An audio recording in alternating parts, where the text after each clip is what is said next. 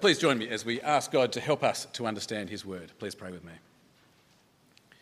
Almighty God, our gracious Heavenly Father, we do thank and praise you for your magnificent love to us in the Lord Jesus Christ.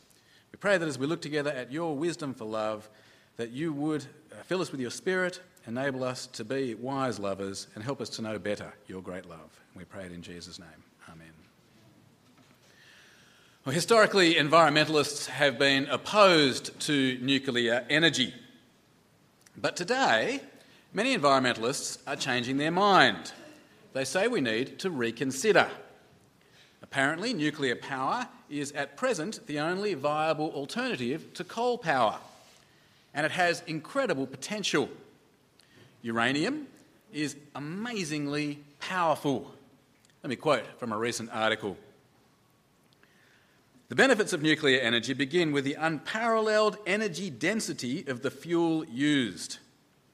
Just one uranium fuel pellet, roughly the size of the tip of an adult's little finger, contains the same amount of energy as 17,000 cubic feet of natural gas, 1,780 pounds of coal, or 149 gallons of oil in that much uranium.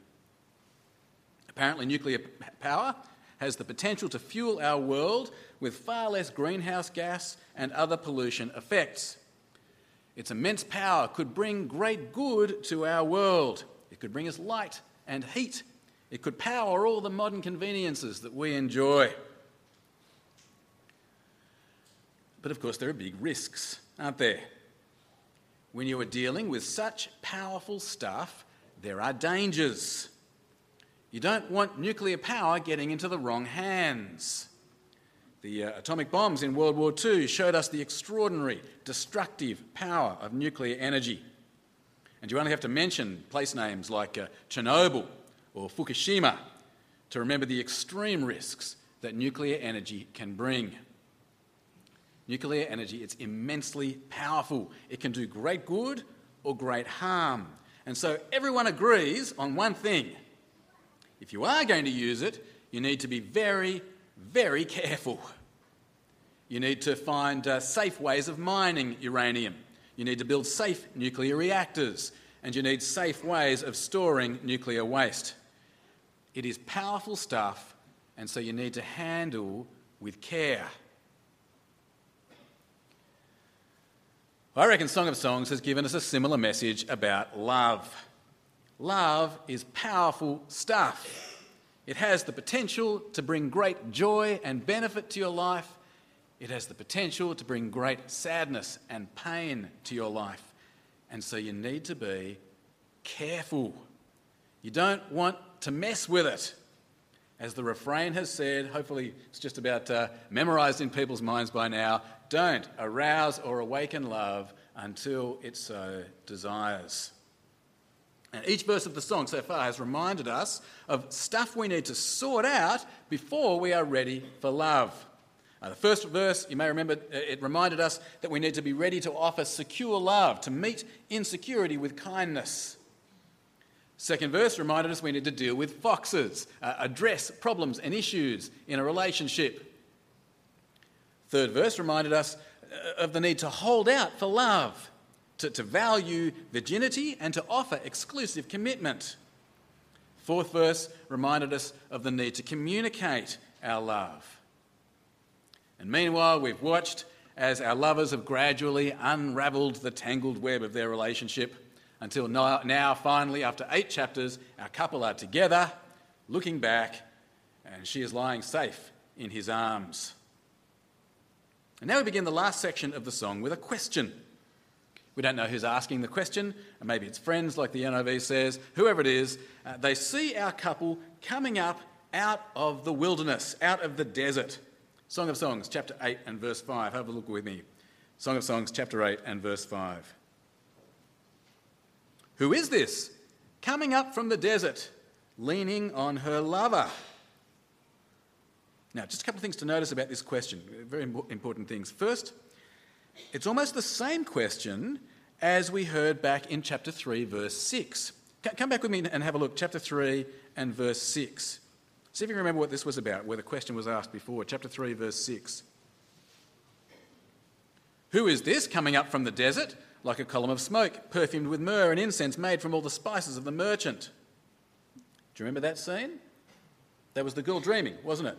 She was dreaming uh, about the woman coming up from the desert in Solomon's carriage. Do you remember? On their wedding day. Well, now here she is coming up from the desert again. Only now it's not in her dream, now it's in real life. She's leaning on her lover, coming up from the desert. In other words, I think, in context, the dream has become reality. Our couple are, at long last, married. But notice also the imagery. Where have they come from? The desert, the wilderness. It's the same word used for the desert that Israel wandered in for 40 years before they finally came into the promised land.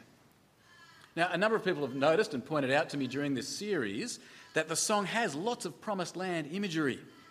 The lovers have described each other in promised land terms. So, for example, one of the most famous expressions about the promised land is that it's a land of milk and honey. You remember that expression, don't you? Come, with, come back with me to chapter 4 and verse 11.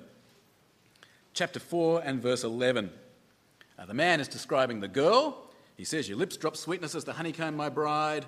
Milk and honey are under your tongue. The lovers have seen each other as being like the promised land. And now, here in this final scene, they move in from the desert. And where do they go? They come into a garden. Uh, this final scene is described as being an apple orchard, a vineyard, and a garden. Of course, in Old Testament terms, that's taking us even beyond the promised land, isn't it? We're supposed to be thinking Garden of Eden here, where Adam and Eve were together, both naked, not ashamed, where they were safe and secure in each other's arms. Well, now here in the garden, the woman speaks to her husband. She talks about how they are doing what previous generations have done. They're continuing their inheritance in the land. She has roused his love in the same place where his mother gave him birth. Their love is continuing the generations, the inheritance of his family. The next part of verse 5 Under the apple tree I roused you. There your mother conceived you. There she who was in labour gave you birth. And now the woman has a request for her lover. She wants him to promise to always love her, even more than his mum. She wants him to put her like a seal over his heart. Now, a seal, of course, is not a seal, it's, it's, a, it's a stamp seal, okay? It's, it's like a stamp of ownership. Uh, she, wants to be, she wants to be tattooed over his heart, so to speak. Uh, she wants to own his heart. Now, also his arm. She wants to own his arm. In other words, she wants him to do what he does for her, for her alone. Verse 6 Place me like a seal, place me like a seal over your heart, like a seal on your arm. The wife wants her husband's undying love, and she gives her reason. It's because love is so powerful. She says love is as strong as death. She couldn't escape the love that she feels any more than she could escape the grave. Uh, if he were unfaithful to her, her jealousy would be as unavoidable and, and, as, and as deadly as the grave. She says that uh, her love burns like a flame, like the very flame of God, as, as you'll see in the footnote in a second. She says that nothing will be able to stop her love, it cannot be washed away. And she says the love they have is so valuable, it is priceless. Continuing in verse 6 Place me like a seal over your heart, like a seal on your arm, for love is as strong as death. Its jealousy, unyielding as the grave. It burns like a blazing fire, like a mighty flame. Or literally, as, as if you jump down to the footnote, you'll see the literal translation, like the very flame of the Lord. Many waters cannot quench love. Rivers cannot wash it away. If one were to give all the wealth of his house for love, it would be utterly scorned. Their love is so powerful, so demandingly exclusive, so burning, so unstoppable, so valuable that she demands absolute commitment. She wants to own his heart. But it's not just a one sided thing. She's demanded his absolute commitment, but in return, she talks about how she has saved herself exclusively for him. She is his alone. Uh, the woman now sings. I know I had the man read this, but I think it's the woman singing. The reason I had the man read it is because it's the brothers speaking, but it's the woman recalling her brothers speaking. If you followed that now, the woman sings about her bro- how her brothers protected her for her wedding day. They decided that if she was a wall, that is, if she was committed to be a virgin until marriage, they would help and honour her in that. They would be another brick in the wall, so to speak. Uh, they also decided that if she was a door, that is, if she was gullible enough to fall for commitment, phobic men, that they would enclose her and make it as difficult as possible for her to open. Verse 8. This is the, the, the woman recalling what her brothers said.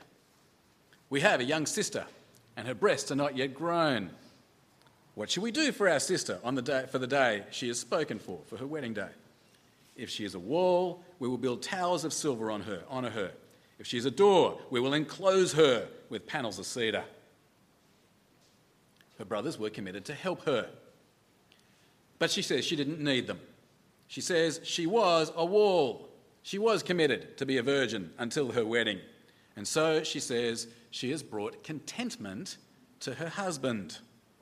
And by the way, that word contentment, very important biblical word. It's the Hebrew word for, for peace and for wholeness, the, the word shalom. If you know any Hebrew words, that's probably the one Hebrew word you should know. Uh, she says she's kept herself exclusively for her husband, and so she has brought him shalom. Verse 10 I am a wall, and my breasts are like towers. Thus I have become in his eyes like one bringing shalom.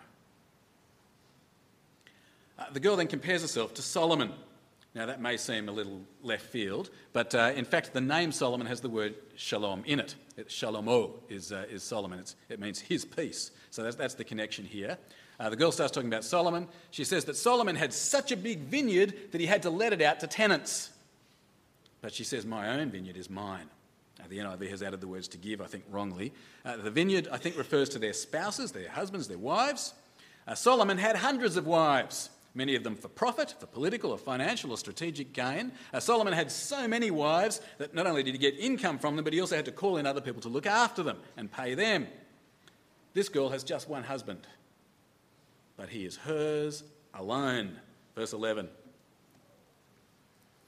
Solomon had a vineyard in Baal Hamon. He let out his vineyard to tenants. Uh, each was to bring for its, for its fruit a thousand shekels of silver. But my own vineyard is mine and she goes on to say that she doesn't envy Solomon one little bit. He can have all his political gain and his financial gain and his strategic gain. He can have all his hundreds and hundreds of wives. She will have her one husband over his thousand wives any day of the week. She says, You can keep what is yours, Solomon. Still in verse 12. The thousand shekels are for you, O Solomon. 200 are for those who tend its fruit. She'd rather be herself than Solomon any day of the week. Song ends uh, with the man calling the girl in the garden. He says, I, I want to hear your voice, alone, without all these friends around. And she responds, Yeah, let's get out of here. Let's blow this joint. Adios, amigos. Verse 13. He says, You who dwell in the gardens with friends and attendants, let me hear your voice. And she replies, Come away, my lover, and be like a gazelle or like a young stag on the spice laden mountains. And so the song ends with our lovers walking in the garden and heading off into the sunset. All right, can you see what's here in this last part of the song? The girl and the man have come in from the wilderness. They're now walking in the garden. The girl calls on her husband to give her his undying love because love is so powerful and unstoppable and valuable. Uh, she talks about how she has offered him her exclusive love. She waited for him, and so she brought him peace. Uh, she says that she prefers having her one exclusive relationship to the thousand wives of Solomon, and then the lovers head off into the sunset. I reckon it's a really precious ending, myself. And notice, for all the erotic sounding language of the song, it doesn't end with a torrid sex scene. Sex is not the culmination of this song. No, no, the song ends with a walk in the garden. The song ends with a statement of commitment, with a statement of faithfulness. Uh, it is precious, isn't it? It's beautiful because it shows us that love is way bigger than sex. Love can actually give you a taste of the garden. Okay. Well, let's think about applying this passage to ourselves. Again, as you can see on your outline, I have a wisdom application and a gospel application. So, first, the wisdom application. Our friends, love is a powerful thing. Like nuclear energy, it has profound possibility for good or for evil. Love is a powerful thing. You need to handle it very, very carefully. And the best love, the wisest love, is exclusive love, committed love. Friends, let Solomon have his thousand wives. You're better off with just one. Let, let Liz Taylor have her many husbands. You're better off with just one. Uh, the best thing you can do for your love life is to offer faithfulness and commitment. Stop checking out the grass on the other side. Stop looking around. Set your lover as a seal over your heart and your arm. Friends, don't be deceived about this. If you are monogamous, if you have only one husband, one wife, you are not missing out. You are, at least potentially, as happy and fulfilled as anyone can be in love. That is God's wisdom. And survey after survey shows it to be true. Uh, back in the 1970s, Redbook magazine had a survey and they discovered what they thought was an amazing fact. They discovered that religious people have significantly higher sexual satisfaction than non religious people. Uh, recently, the University of Chicago came up with similar results. Basically, women who go to church have better sex than women who read Cleo. In a recent book called How to Make Bad Relationships Better, the author quotes from numerous surveys that show that people who have only ever had the one sexual partner in their life have the most satisfying sex life. A 1992 survey by Christianity Today showed that people who have had multiple sexual partners tend to be significantly less happy in marriage and more likely to commit adultery. Don't be fooled by the movies or the TV. The research is in. God's wisdom, as you would expect, is true. Sex and love work best in an exclusive, binding relationship. Now, of course, this is not true 100% of the time. There are monogamous people who are miserable, and there are people who have had histories who are able to then have a happy love life. In a sinful, world, fallen world, love doesn't always work out. Love never works out exactly as you would like, even when we do offer commitment and faithfulness. Uh, this song doesn't give us promises from God, it's wisdom. It, it tells you what will usually happen, what will generally happen, what will probably happen. But this is what will usually happen. The best, most satisfying love happens in a relationship that is exclusive and binding. So, friends, if you are single, wait. Hold out for your husband or wife. Don't arouse love until it desires. If you are married, be faithful. Work hard on your relationship. Offer secure love. Sort out the foxes. Communicate your love. Love is too powerful to mess with. It can bring so much pleasure and joy. It can cause a world of pain. It can make your life so much better. It can make your life a misery. It's like nuclear energy, so much potential for good or ill. We need to be very, very careful. So that's the wisdom application. Treat love with respect. Keep it within the bounds of an exclusive, binding relationship. Now for the gospel application. Uh, this picture of our lovers' relationship here, it is very theologically rich. This relationship, it moves them from the wilderness to the garden. Uh, this relationship for this couple, it's like a taste of the promised land. It's like a taste of the Garden of Eden. As they are able to rest secure in their relationship, as they are able to be naked and not ashamed, it is a taste of heaven.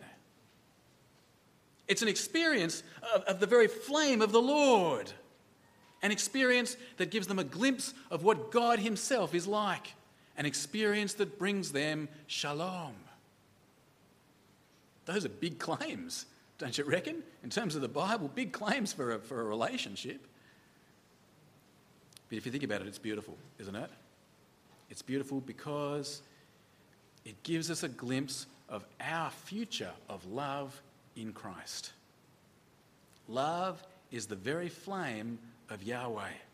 Or as the New Testament puts it, God is love.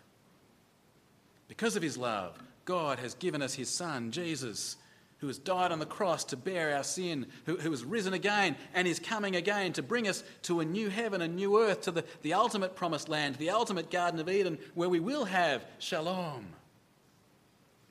But here's the amazing thing the power and the passion of romantic love, with all its goodness, with all its joy, and with all the bad parts taken away, is just a little taste of what that shalom will be like.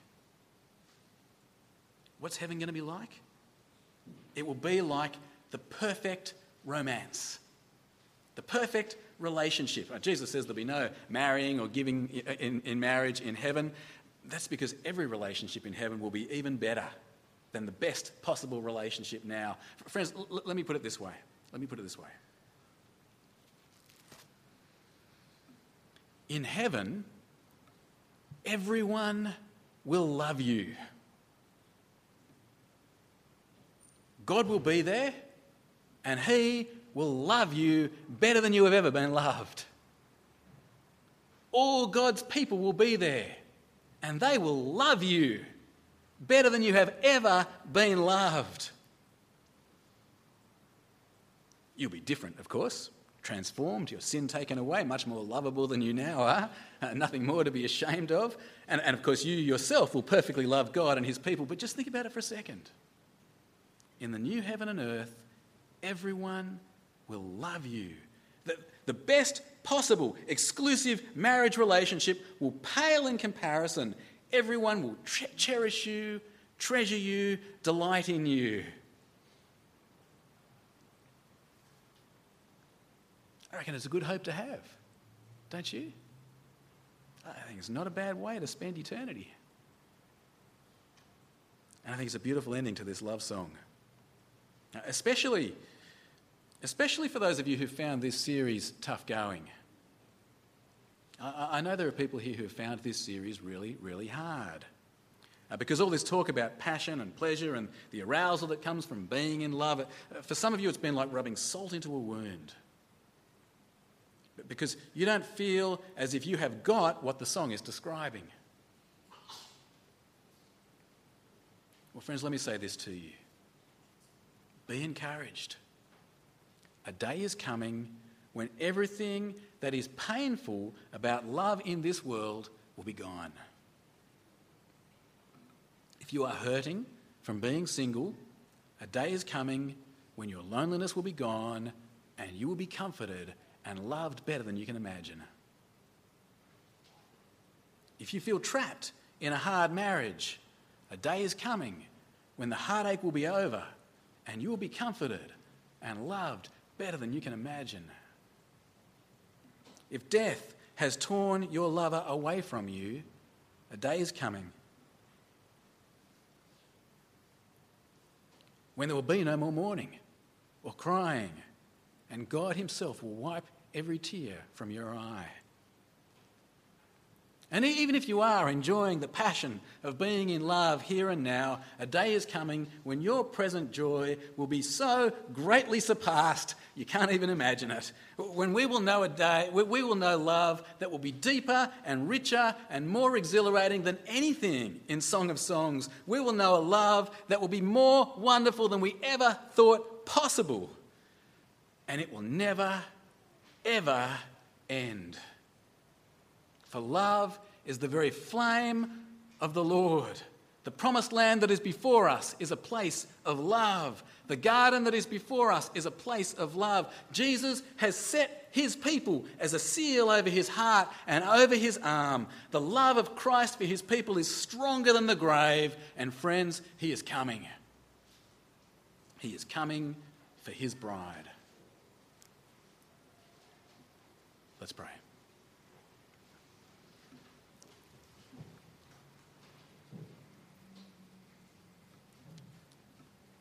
Mighty God, we thank and praise you that love will never end, that the greatest of all things, greater than faith, greater than hope, is love. We thank and praise you that you are love. We thank and praise you that you have shown your love to us in Jesus. And we thank and praise you that our future is a future of love. Father, please help us to be wise lovers here and now, but more than anything, please help us to hope and long for that day when we will know true love with you forever. We pray it in Jesus' name.